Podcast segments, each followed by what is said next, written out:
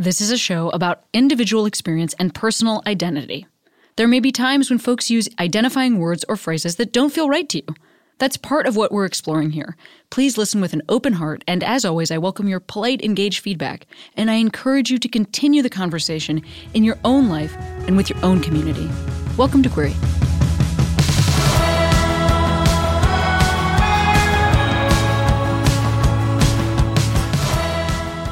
Hey, Queeros, Cammie here. Oh my goodness, I have COVID.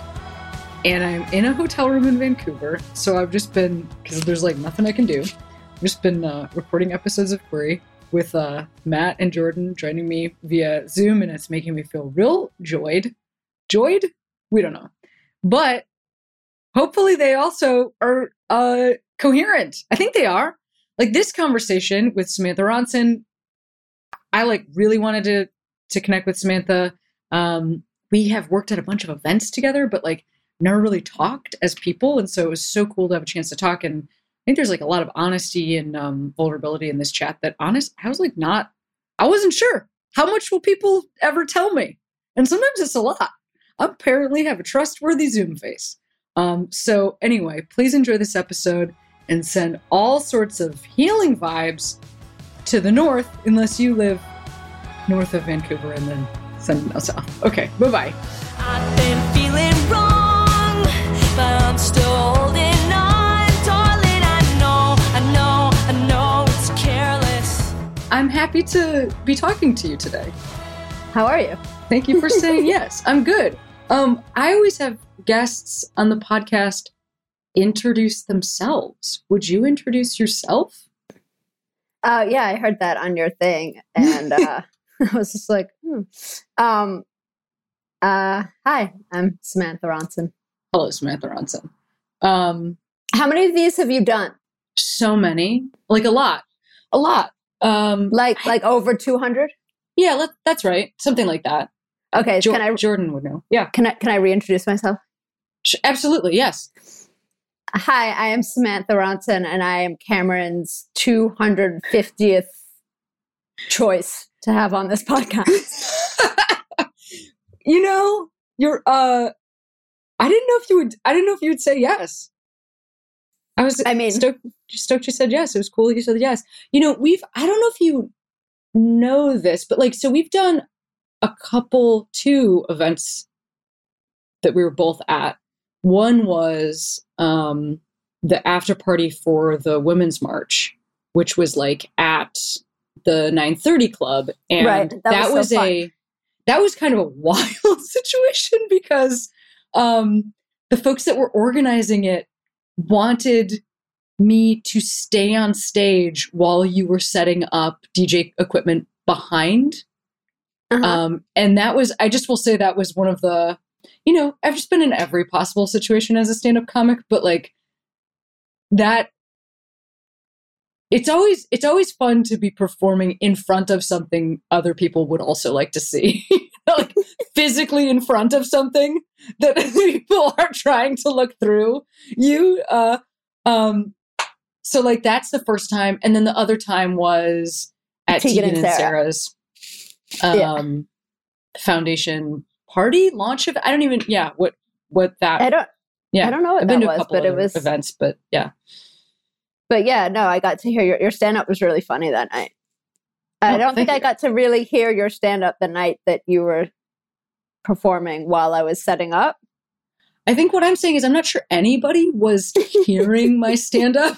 Like, I had been, I had also been on stage for four hours at that point, just oh, vamping God. between acts that were, like, showing up from marching, and they didn't know people when people were going to arrive. So it was a pretty, like, it was a pretty hilarious gig. Truly. I think that was also my third gig that night, um, which was yeah. also wild. What were you, where else were you, where else had you been? Do you remember?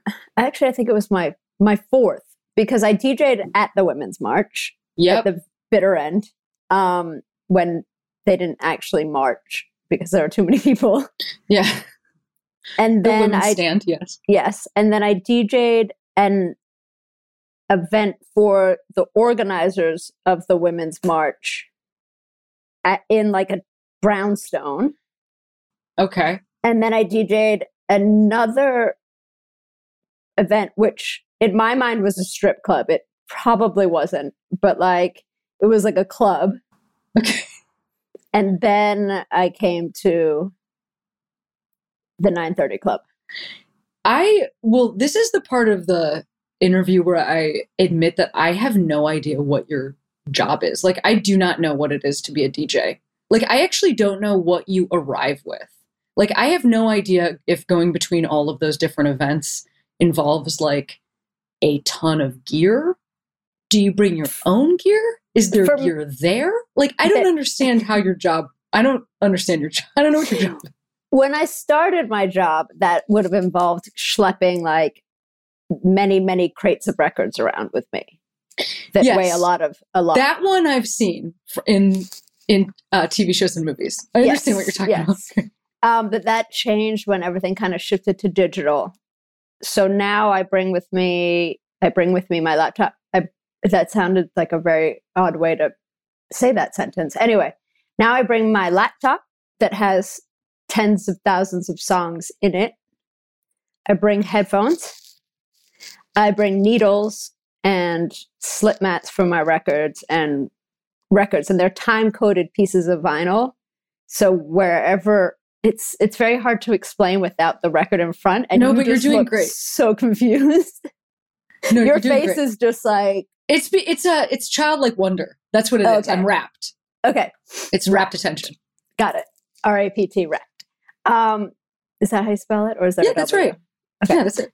Um, so I don't know why I turned that into a spelling bee. Okay, I'm not around people much anymore in the last who few is, years. So who has been near people? Okay, so the vinyl, it's like they're two real pieces of vinyl and they have time code in them. So wherever I drop the needle on the record, it reads it within from the M P three of the song. Yes. So I select a song on my laptop, one for the left turntable, one for the right turntable. And as I manipulate the record, I manipulate the M P three. It's magic, is all I can say. I don't know how it works. I do not know the technology. I do know that it has done wonders for my posture. And so I'm not like carrying crates. Oh my God. I mean, can I also say like, I don't know why I didn't really understand that that's how it works, but that makes perfect sense. Sure.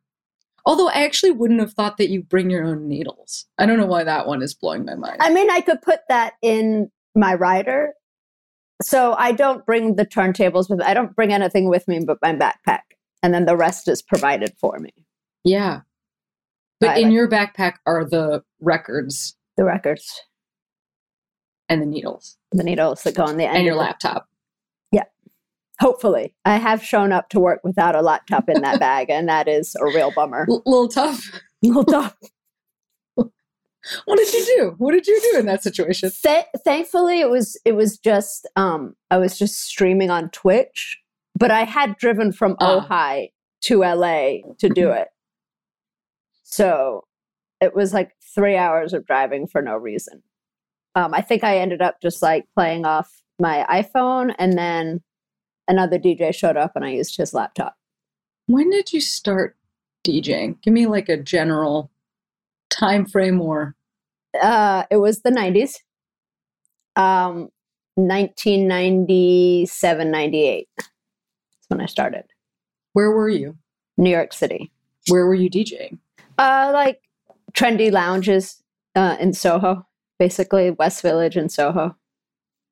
What was going on in your life outside of that at the time? Like oh, just you were... pure chaos. Um, yeah. It's kind of funny because the reason I started DJing was because I had the first girl I was ever with had a record player at her house and records. And I was like, oh, that's cool. I want records. And then my boyfriend at the time, he was a doorman at a club in New York. And so he, one of the nights the D J didn't show up. So we went to my car and got C Ds and played them. And then the next night I came back with these records that I had amassed. And that's it. That was it. I've been DJing ever since. I like wrote in my journal that night, I think I want to be a D J. And that's, I haven't looked back for sh- too many years. And so maybe I'm like, I don't know, I could have just missed everything. But I think about like the era of the like celebrity D J. Mm-hmm. And I don't really know a person that falls in that category like before you, to me. I mean, I'm sure there were like people who were drawing before that, but like, I don't, I don't, I was too, I was maybe too young, or I just that, maybe wasn't like, I, I just don't like have that association before that time. Well, I mean, if you're talking about in that Us Weekly kind of way, like Me, A M, and like, but there were, there was, they were just, they were, um, producers like Jelly Bean or, um, who did all the Madonna stuff. I I don't know. Yeah. I why, yeah. I don't know who Jelly Bean is. And that's, maybe I should. Maybe there's a real problem that I don't know. I mean, there were like all like the classic Armin van Helden, like all the classic house D Js. Sure. I know that's a thing. Again, uh, it's like, yeah. I like have an awareness of the fact that that's a thing, but just like mainstream open format, like on that level. Yeah. It, no, there, it, there wasn't really that in that way because of the, I think it was just like music became like open format. D Js wasn't really a thing before. It was either you were a hip hop D J or you were a house D J or you were a rock D J. There wasn't anybody that really did all of it. My brother kind of was one of the first people to do that. And uh, I don't know, because I wasn't, I didn't mean to be a D J. Like I didn't like study up on my history, you know, like it was just like, I loved music and I always knew a lot about music. So it was just kind of like something that was like a happy accident. But I mean, I would have played Joe Walsh and like the Beatles and Joan Jett and Biggie. And I played what I knew. I, Joni Mitchell, like I played, kind of ran the gamut because I played what I loved.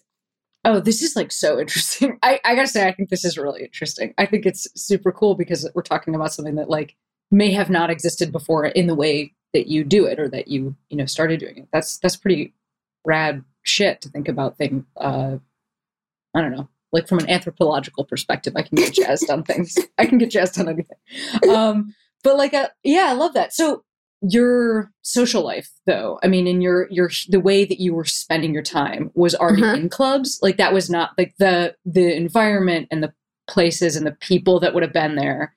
That would already, it was already what your life was. Yes. I was already like in clubs, but I was like pretty like socially awkward and anxious. So I would always hang out in the D J booth because it was like a safe place. Yep. Yeah. So I knew all the D Js. That's also why you become a stand-up comic, just so you know. What? 'Cause you just like, or hiding in the background. You're like, oh, let me make you like me. Well, number one, that, but also you're on stage or you're like off in the corner. You, yeah, you, you don't have, have to like your... mix with the milieu. It's like, you're yeah, not, you're not like, you're not expected to be. But let me tell you, I one-up you because I have headphones. I'm like, oh, no, you can't even hear you. Sorry. It's true. Well, hang on a second. But if you talk to me, I can get you thrown out of the place because that is illegal. True. Yeah. So, fuck. You just one up. Okay. We're back on even ground, I feel like. Yeah.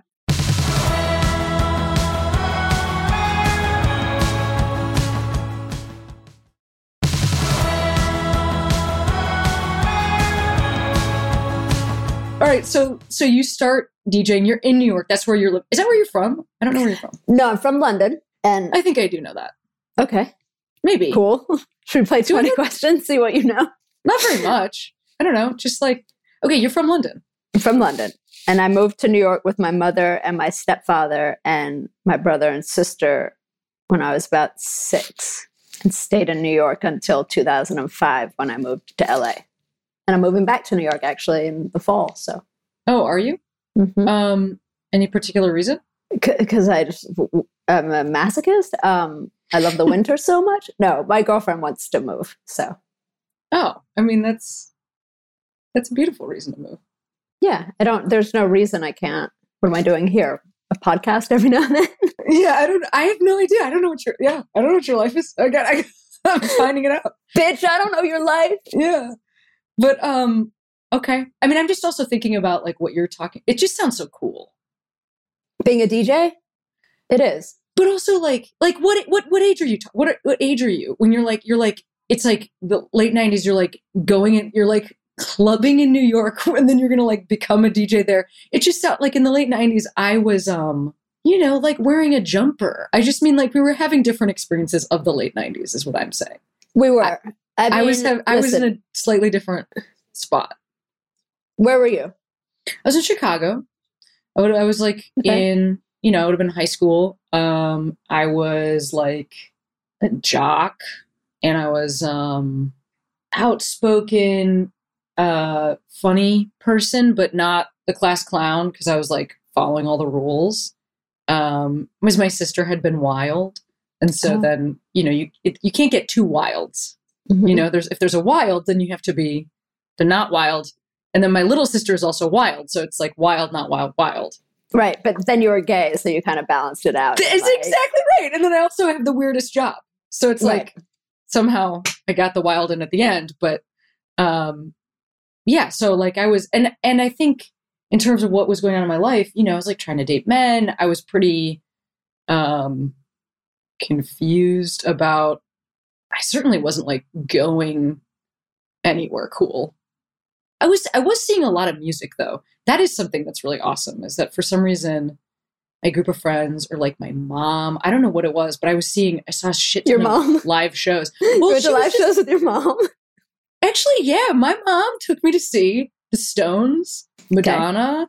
Okay. Okay. Um, she took me to see the David Bowie art exhibit. David Bowie is. She flew me in a couple years ago to Chicago to like go to that with her. My mom was fucking cool. Yeah. Um, clearly. Yeah. So like, yeah, I was seeing shows with my mom, but I was also seeing shows with my friends. But yeah, I don't know. That's like the, the only cool thing I was doing was seeing everybody. I was like, did you ever see the show Absolutely Fabulous? Of course. Okay. So I was like the saffron in my family, right? Ah. Because my mother was literally Adina and Patsy got smushed together into one. Right. So my stepfather founded and is the lead guitar player for a band called Foreigner. So, uh, growing up, my life was not normal. And like, I wanted to go to boarding school and my mother said no. Like I, like the weekend of like some gi- giant party that my brother and sister went to with like Guns N' Roses and like everything. I was like, I'm going to stay home and read a book. Um, I was like full blown nerd. Um, I wrote other people's papers for fun in school. Oh, we would have, we would have gotten along. Mm-hmm. I mean, my twins, I have a twin sister who was like, all the boys were obsessed with, like, she was so cool. She's, she became a fashion designer and uh, she's my best friend. But she was like the sister that like didn't let the boys be mean to me. Like she didn't care enough about them for, for, Aww. to not defend me from like bullies. Like when I got picked up by my pants and somebody was like, like trying to beat me up. And my sister's like, that's my sister. And they're like, that's a girl? Because I had like a hat on and like baggy jeans and whatever. And my sister always, like my sister could literally run me over with a truck today and I wouldn't hold her to it because like adolescence is so brutal that if somebody has your back in adolescence, like they get a serious pass. You know, I gotta say, I haven't thought about that's my sister in a minute, but I think because of like what's going on gender wise for me. My, so my older sister, you know, she did always look out for me, but like in some different ways, but, but like she was a little tough on her. She was very beautiful with big boobs at mm-hmm. a time that that was like really, I think it was like genuinely really hard for her, like really challenging. I just mean, she got a lot of attention. She okay. was like a nerd.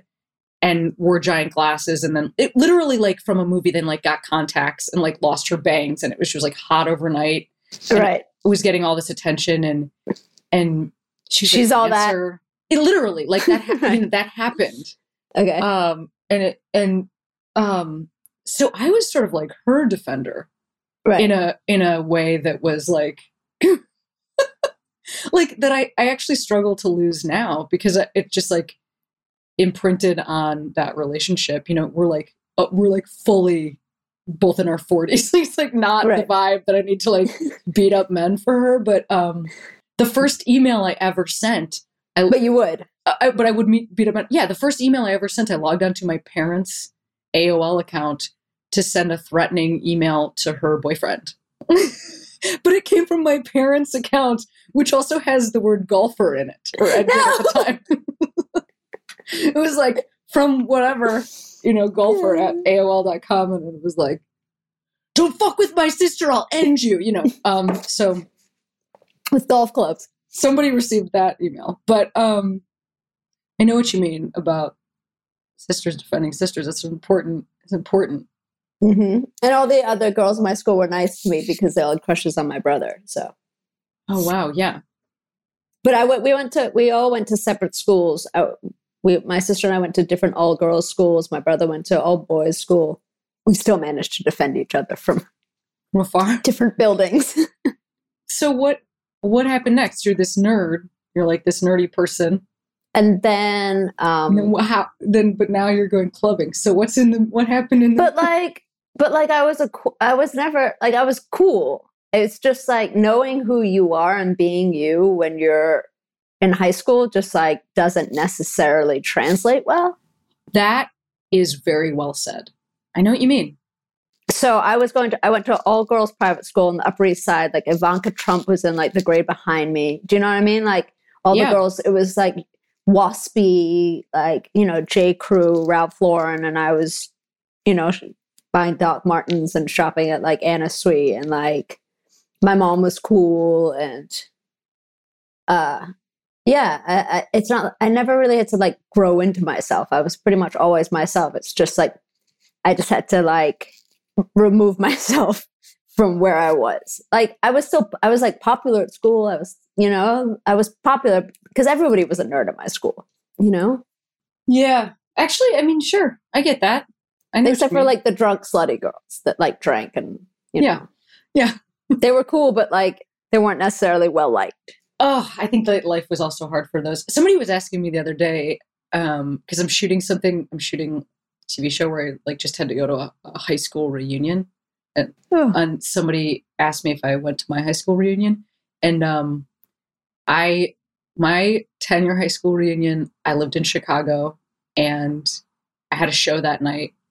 But it was close to where the reunion was. Mm-hmm. And I went and I got off the train and I was walking across the street, and the same girl that would have been smoking outside of school when we graduated was standing outside of the reunion smoking. Like Janine Garofalo and like but Roman not, Michelle. But not, not that girl, but like a, the girl who's like her hair was super big and she was like sleeping with everybody, and it was like uh. real it was like real rough. She was she looked the same. She was smoking the same cigarette. I actually just walked past and I didn't go. I just felt like oh. I, I I actually felt like I had all the information. I just felt like I was like, oh, got it. And I just yeah. ten years is too soon. Yeah. Yeah. Did you have you been to a high school reunion? No, I really wanted to go, but like everybody thought I wouldn't, so nobody told me about him. Then, yeah, they were like, she's too cool to want to come. I'm like, oh my God, what are you talking about? Like, I would have been there like on like the punch committee. Like, yay! I would be there. Yay! You know, like I would have loved to have gone back. Um, but I missed them. And yeah. then I I think, you know, living in a, my school, living in L A, it's not like I would have flown back to New York for one. But had I been in town, I definitely would have been first one there. Absolutely. Maybe not the first one there, but like in my mind. Sort of toward the end of the but yeah. but you would yeah. Okay.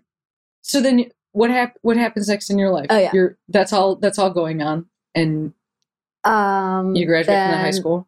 Graduate from high school, I go to Paris for a year and pretend to go to college, and then come back to N Y U and pretend to go to college at N Y U for a while, and then start DJing. And then get cut off when my parents realize that I am not currently going to school. They're just paying for it. Um, and then I started DJing full time, like full, full, full time to pay my rent and all that shit. And then I was also had a band. So I was making music at the time to pay. I started DJing to pay for my band. And then I started DJing to pay for my rent. And then I got a record deal. Uh, signed to Rockefeller Records, which is Jay-Z's record label. Yeah, obviously. Um, and then uh, like I worked with Kanye when his jaw was wired shut. Like that was, that's a whole, whole nother thing. And then um, I moved out to L A to do, to rehearse for tour and stuff. Wait, I want to stop you for a second here. So like how well, how well is your, how well is your D J career going? Like, like, or how quickly is that happening? Like, and, and all this band stuff, what's the time, what's like the timeline on that? I would say uh, it really picked up. Like I was working, I mean, from day one, I was working seven days a week, but you know, for like one hundred fifty dollars a night. And then uh, my first like real big D J gig was the Godzilla movie premiere in New York. I th- I would, I'm guessing that's ninety-nine, ninety-eight or ninety-nine. And then I pretty much kind of was lucky. I just kind of was going. Was that overwhelming? Was that fun? Like, what did that feel like at the time? It was fun. Like, I always had a really good work ethic. So I was always just kind of like, where do I have to be? What time? You know, New York was like ten p.m. till four a.m. Like, it was like, it was a long fucking night. And um, so then when I was doing events, it was so much better because it was like two or three hours, like maybe four at the most. Um, yeah, and it just kind of like took off. And are you like out and queer at this time? Like, is that also part of this vibe? No, you know, uh, my parents weren't so stoked on the whole thing. So I was pretty like, it was definitely not something I was like proud of or announcing at all. It was horrible. Um, I was like pretty bummed when I like came to terms with the fact that like I was not straight. So yeah. I was like, fuck, why not my sister? Like, why does it have to be me? Yeah. Like, I have arthritis already. Like, now I have to be gay, too. Like, what the fuck?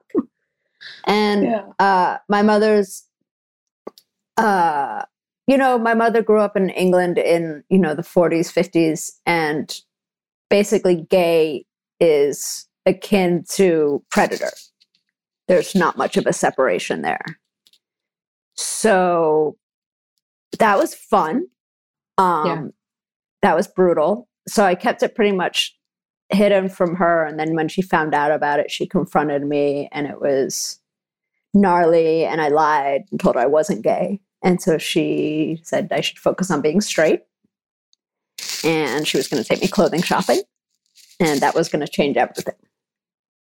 Um, needless to say, it didn't. But I think it was a big reason why I moved to L A because I, you know, in New York, she lived around the corner from me and went to all the same clubs I went to. So it was kind of hard to be me in front of her. And it also like, it took me a really long time to be okay with who I am. Like pathetically long time. Like, yeah, I had one of the most public relationships ever. And I was not comfortable with who I was. It wasn't wow. like, a, yeah. So I think it, in a way it made, it forced my mom to deal with it, you know, because there was no avoiding it at all. Yeah. And, uh, and I think maybe that was maybe one of the silver linings of that situation. But, uh, I'm like finally in a relationship that, like, I feel like I'm not, you know, I was talking to a friend of mine recently and I, I'm not sure if I, ex- I'm finally cool with who I am or if society finally is. So I'm not sure if it's, if it's my growth or if it's the world around me's growth that's made me accepting of who I am. Wow. I really hear you. And I want to be respectful around any boundaries that you have around talking about this, but I do feel like, especially for like younger listeners who might not know what you're talking about, I feel like there's a moment here to sort of like fill in the gaps, um, in that what you're talking about is that you were in a relationship with Lindsay Lohan that was very front page news. Yes. Um, uh, in like a paparazzi magazine, um, pre-internet. Sort of a pre-Instagram, pre-Instagram. Sure. Yes. Like a sort of a, yeah, exactly. Like pre-social media. Pre-controlling our own narrative. That's what I was trying to get to. Yes, exactly. Like pre, I'm sharing this information. It was information that was shared about about you. Um, it was mined and and uh, mined and I would say aggressively taken the information. Yeah, I mean that's. Let's call it fracking, maybe. Yeah. Well, I mean that's certainly. Um, Yeah, that's certainly what it looked like. I, I think at the time also, we're like just in the midst of this examination of the way that like young women especially were treated in the this like early two thousands era. The way Perez Hilton called me Saman, he liked to capitalize the man in Samantha. And uh, like he obviously had his own internalized homophobia because he was one of the most homophobic, I think, of the bloggers. Um, at the time, and those bloggers had so much power, and she and I had a run-in prior to my relationship with Lindsay, and so he had it out for me, like, and just went to town, and I grew up in a world where you just kind of, like, rise above it, you know, and they go low, we go high, but it was before, like, I, it's easy to go high now because you can then say whatever you want on social media and your point gets across. But if you just say nothing and turn the other cheek, everyone just believes whatever they're hearing. Right. Did you ever see that movie American President with Michael Douglas and Annette Bening? I don't think I, I think have. It, no. I, th- I think it's Michael Douglas. I might be lying. Maybe it's Martin Sheen. I don't know. He's my president. But um, but uh, there's a scene in it where like, the president is being stoked and baited and baited by like the, I don't know, the guy running against him. And he finally says like, people want to hear something. And if you don't say it, they're going to go to whatever this, basically like they want water. And if they don't have it, they'll go to the oasis. Do you know what I mean? They'll go to yes. whatever looks like it. So I was dumb enough to think that like the truth will shine through. And instead I got fucking pummeled. And like turned into like the Kato Kaelin of D Js. You know what I mean? Oh my gosh. Yeah. I actually, you know, I don't know what this was like for you. I mean, I'm super interested. Well, I guess, and I really appreciate you, first of all, pointing out, right, of course, it's not pre-internet. I think so. I think for me, I think so much about like social media is so synonymous now with like, mm-hmm. with, um, with like just being on, being, you know, online or, or it's like, that's what it is that I think I, I for like forgot about that very long period of time when, um, when blogs it was like ruled. Traditional media and blogs and blogs were like written by t- like twenty people. They're just like, weren't that many people that were doing that. No. And, um, and they had like a huge effect and, and it's really hard to sue for libel as I learned, because I then tried to sue Perez Hilton for libel. Like just really hard to sue for libel in general? Or yes. Yeah. It's one of those things where like, yes. They're like, well, you're a public figure. I was like, I wasn't a public figure until you made me a public figure. Right. So it was, it's kind of a catch twenty-two situation. Is that how you, you, you felt that you weren't a public figure until that point? Because mm-hmm. like you were doing, you were, you were working as a D J. I'd managed to, to go for, you know, at least ten years under the radar, like DJing every party you never heard of because I was a trusted person that could D J your event without ever leaking any details. So I did all the crazy high profile events. I just had N D As. So like every party you never heard of, I did, you know, I was well known enough to get all the gigs I wanted. Yes. And just not well known enough to have just a normal everyday life. I wasn't, I wasn't the kind of D J that was like, arriving at events and being like, hey, let me go walk the red carpet. I was like, I don't want to do the red carpet. Let me just D J. You can get pictures of me inside. I never, I was never trying to be famous. That was never a goal of mine. You know, it also, I think maybe from the outside, I mean, I'm just, it played cool, right? Like that's the coolest D J. The one who doesn't, that's the coolest. That's, that's cool. Like to, you know, to just like show up and do the, and do the job. I feel like maybe like a it girl vibe was going on of like, you know, not necessarily known, but by the like there like there's a coolness factor. I had even, done to even like, know Calvin, who you are.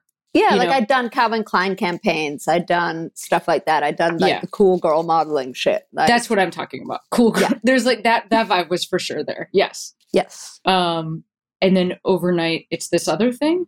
No, overnight. Did it, it feel like it was other thing? Did, you, did it feel like it was overnight? It really was, because I used to hang outside smoking cigarettes outside the clubs I would D J at, and I would see the same paparazzi guys there every night, you know? And we would shoot the shit, talk shit. We would like, I'd make fun of them. And it was very, it was just whatever. They were this, it, it was like the valet guys, us, the door guys, the paparazzi guys, the whatever. Everybody would talk to each other. Right. The fucking same losers that never got into the club every night that were always there. You know, you would talk to them too. And like, yeah, you could, they'll talk to you. You can't come in, but you can be part of like this little gang. And, uh, And then it, and then I was laughing when they started taking my picture, and I was like, you see the insanity in this, right? And they're like, yeah, but we had to take the picture. And I'm just like, but it's the same me as like last week. And they're like, yeah, we, we know. It's weird.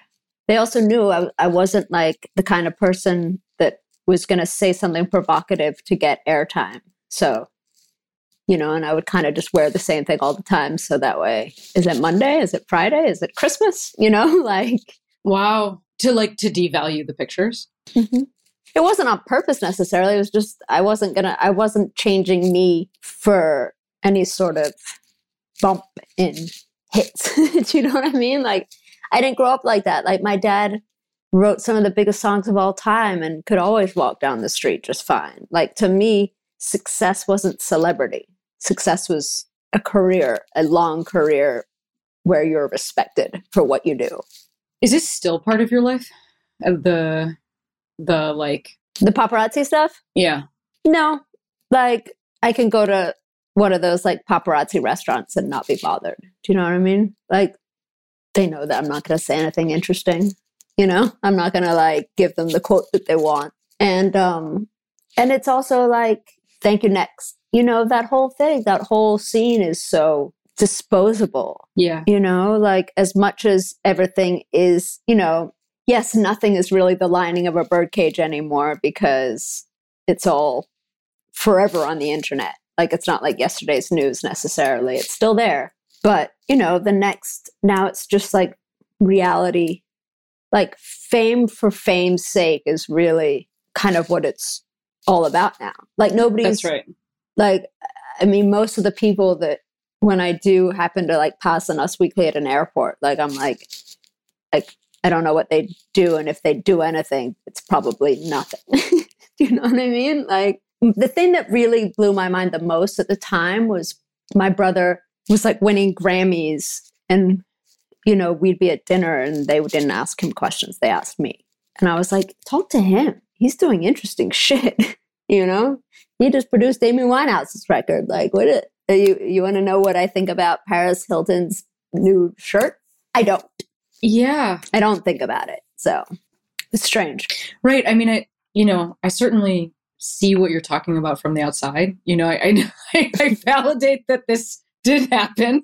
Uh, that you know, you like, like I saw it too. It's not you're not lying. Yeah, yeah. Like this. Yeah, I think I'm trying to think of like a bigger example that sort of falls exactly in this moment where we're transitioning like from traditional print media to where we are now, which is like total democratization of, you know, media and like celebrity for celebrity's sake, you know, like mm-hmm. that tradition, that huge transition from like, oh my God, like Cary Grant is granting us an interview to like, yeah. to like literally you're going to see like everybody's the, underwear. Yeah. You're going to see like all the Kardashians news, like first from them, you know, like the, the, at that massive transition. Yeah. You got to take control. I remember having conversations with friends at the time who were very, very, very, very famous and very stalked and hunted.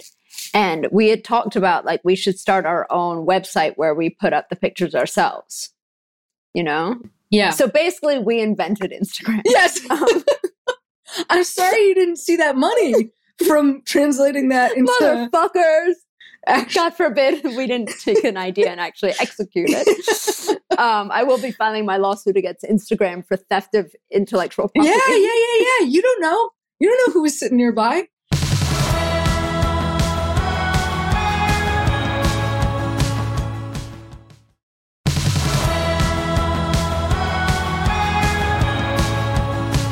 But I can't really imagine a bigger moment that like is emblematic of that. I mean, it's it's like the the way that that like the way that Britney Spears was being um, dogged constantly at the time. You know, that's like been something that, that folks are talking about more.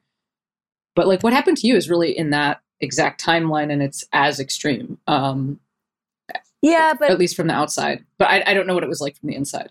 Yeah, I mean, you know, I think humans are pretty adaptable, and It, you very quickly go from to your new normal, right? And so it's like when you're in an abusive relationship, as we all are. I don't know why I said it. Like everyone's been in an abusive I mean, relationship. I have. Let's let's talk. Sure. I got. Okay. I got the framework. All right. So you start with whatever the little thing is, right? Yeah. And you're like, oh, that's cute. That's just they're just jealous. Oops.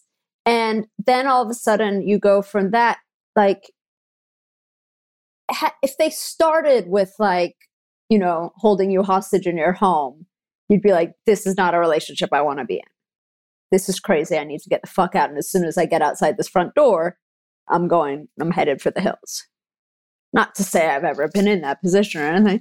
And then, but you're, but you don't realize how fucking crazy that is because it, it's all these little things along the way, right? And so you're just like, oh, that's just a Tuesday at this point. And so, um, and I feel like that's what it's like when you're in that, in that world, you're just like every little, every day you're just kind of like, just kind of s- surviving, I suppose. And you're just like, oh, that's just, that's just my life now. So how have you recovered from this?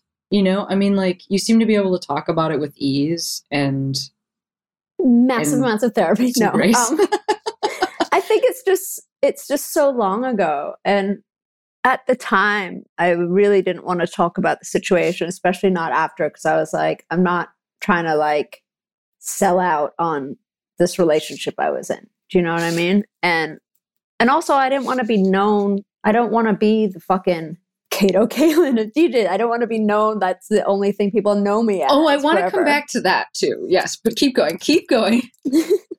Like, I just, like, didn't want to be, I didn't want that to be my legacy. Like, that's what I'm known as, like the pizza boy with Cher. Do you know what I mean? Like, I've done a lot of interesting things in my life. Yeah. But, um, so yeah, I never really talked about it. I never, I still don't really, I just, like, it seems so far away at this point that I have some perspective, I suppose. Well, I mean, I know this is, like, not what anybody intended when that stuff was happening, but like for me, I will say it did matter to like see pictures of you and see, I mean, I, it's not like I like am happy that happened to you, but I will say that uh I'm not happy that happened to you.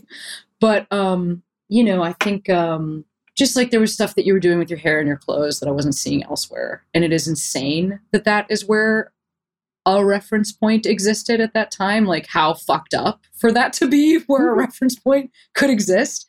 Um, but it did mean something, you know, in my life. Uh, I don't yeah, know if people tell you that, but it's, you know, I've heard a it, weird side effect. I've heard it here and there. And, you know, somebody was telling my girlfriend that like, I made it okay for girls to wear sneakers and like things like that. And there's things that came out of that that are pretty great. You know, there's a lot of people who are like, you're my first crush, or I never knew, and you made it okay. And I was like, and I just think it's, the crazy part to me is that I was so not okay with who I was. Yeah, that's that it, shocking to hear. That it that it felt that it feels almost like criminal on my part when people are like, "Thank you for letting me be, let, know that it was okay to be me." And I was like, uh, "I didn't know it was okay to be me." Like I feel like kind of a fraud a little bit in that sense, and you know, it's there's still you know I think about it. I went to this place this. place called the Hoffman process, and it's like a deal with like childhood trauma and all this kind of stuff, and and I and I kind of always want to know like who I would have been if I was okay with who I was when I was eighteen. Oh my god! Like what oh would god. I wear?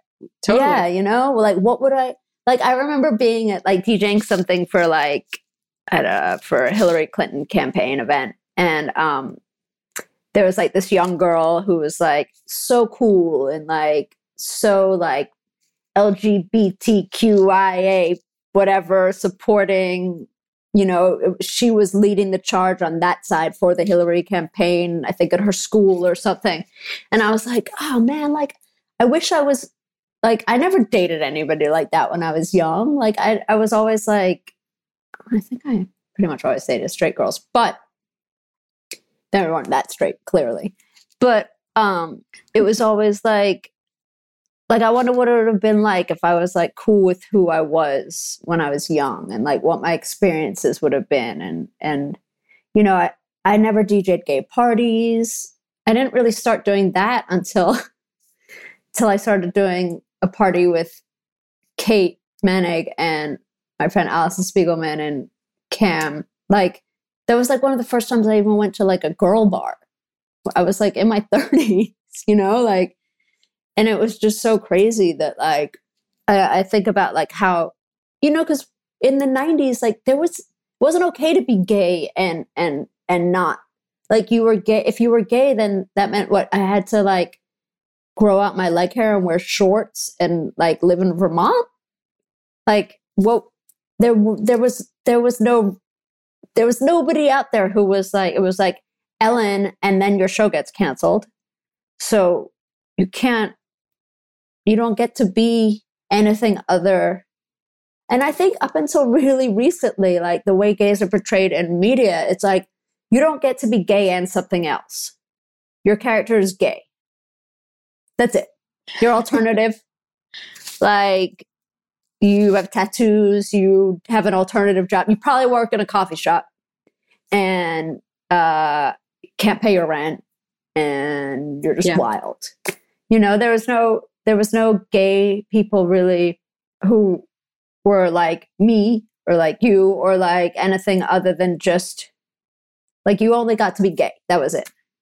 And, I, and so I, I, I was a little annoyed during the whole celebrity part of my life where everyone was like, oh, we'll do this gay party or do this. And I was like, no, that's like the, when I think about who I am, my sexuality is so low on that list.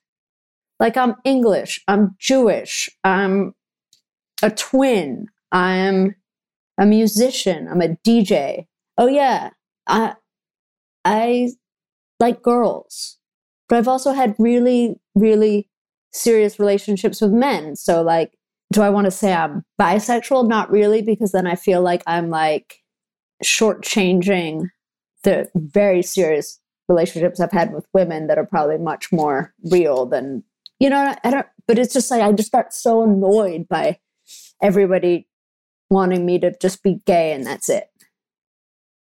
I don't know. I didn't, mm. I didn't think that was, I didn't think that was fair to who I was as a human. I feel like that part of being known as someone's girlfriend, a girl's girlfriend, was a little bit frustrating.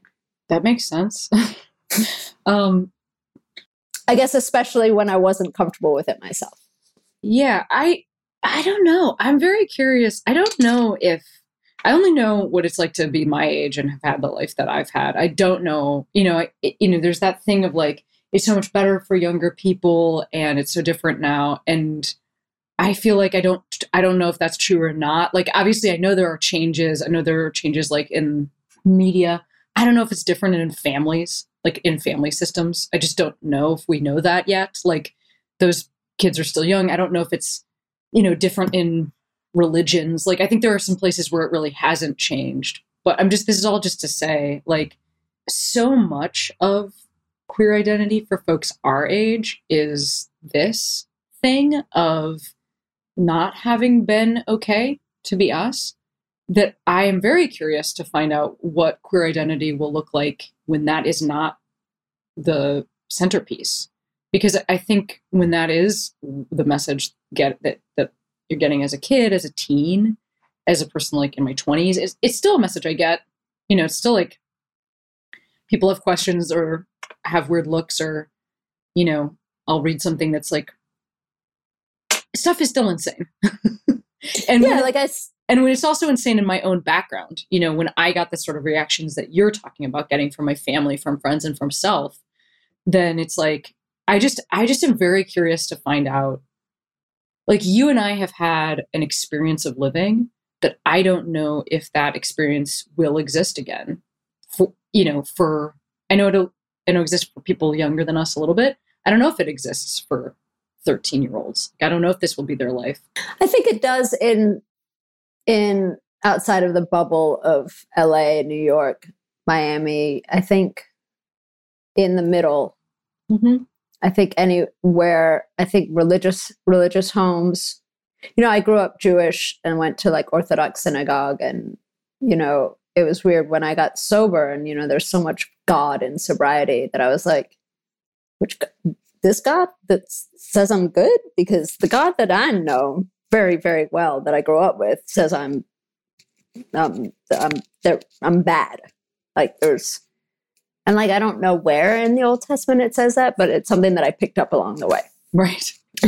Somehow just the assumption is gay is bad. And so I had to like try to put the gods together from A A and from Judaism. And um, I think anywhere religion is, you know, I mean, there's a temple in L A where they're, they have a, a gay rabbi, a lesbian rabbi. And I'm just like, mm, nah, this isn't, I shouldn't be here. This is the wrong synagogue.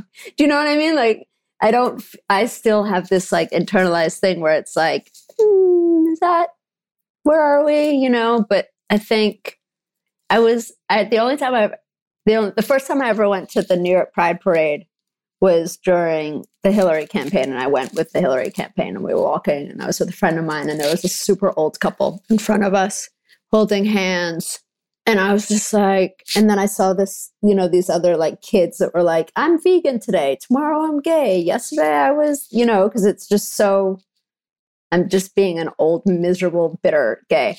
But it's just like, it's so fluid these days, you know? And it's, it saying you're gay, I, I think it doesn't have the weight or the fear that I think it did for us. Like you wouldn't say it unless you really, really meant it, you know?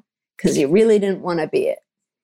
Or maybe you did, I don't know. But I did, really didn't want to be it. And I, and and I was like, these fucking kids these days, you know. And my friends like pointed out the couple in front of us. And she was like, look at them. Like, imagine how incredible it must be for them and how hard they had to fight for us and then for them. And I just, she was like, just smile. Just be happy. And I was like, right, right, right, right, right. But it is crazy, like, how far we've come in such a short amount of time. Yeah.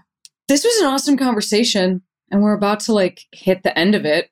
Um, and there's a thing that I always do. I always ask if a guest wants to shout out a Queero, which is, like, a person, place, or thing that made you feel that you could be who you are today. Is there anybody want? Is there any? Is there anyone or anything that you would like to shout out? Wow. Um... I mean, I guess I would have to say Ellen DeGeneres. She was so present in media and in the world when I was coming to terms with whoever I was. I mean, I, it also like sent me reeling back when she got fired. But yeah, but she, but I mean, I think she's done so much for. I mean, she's. I mean, could you imagine a gay woman having like a daytime talk show? Like, it's pretty incredible what what she's done. I know people have mixed feelings about her, but I think she's she's a force. Well, thank you so much for, for being here and for everything you talked about. I, I I feel like there's a lot of people listening that'll have a lot of compassion for you on this wild ride that you were going through, but also that will feel a lot of identification. You know, that's what life was like for me at that time. I just didn't know that was also what life was like for you. And it looked like I was just chilling. Yeah, you looked like you were chilling. That's true.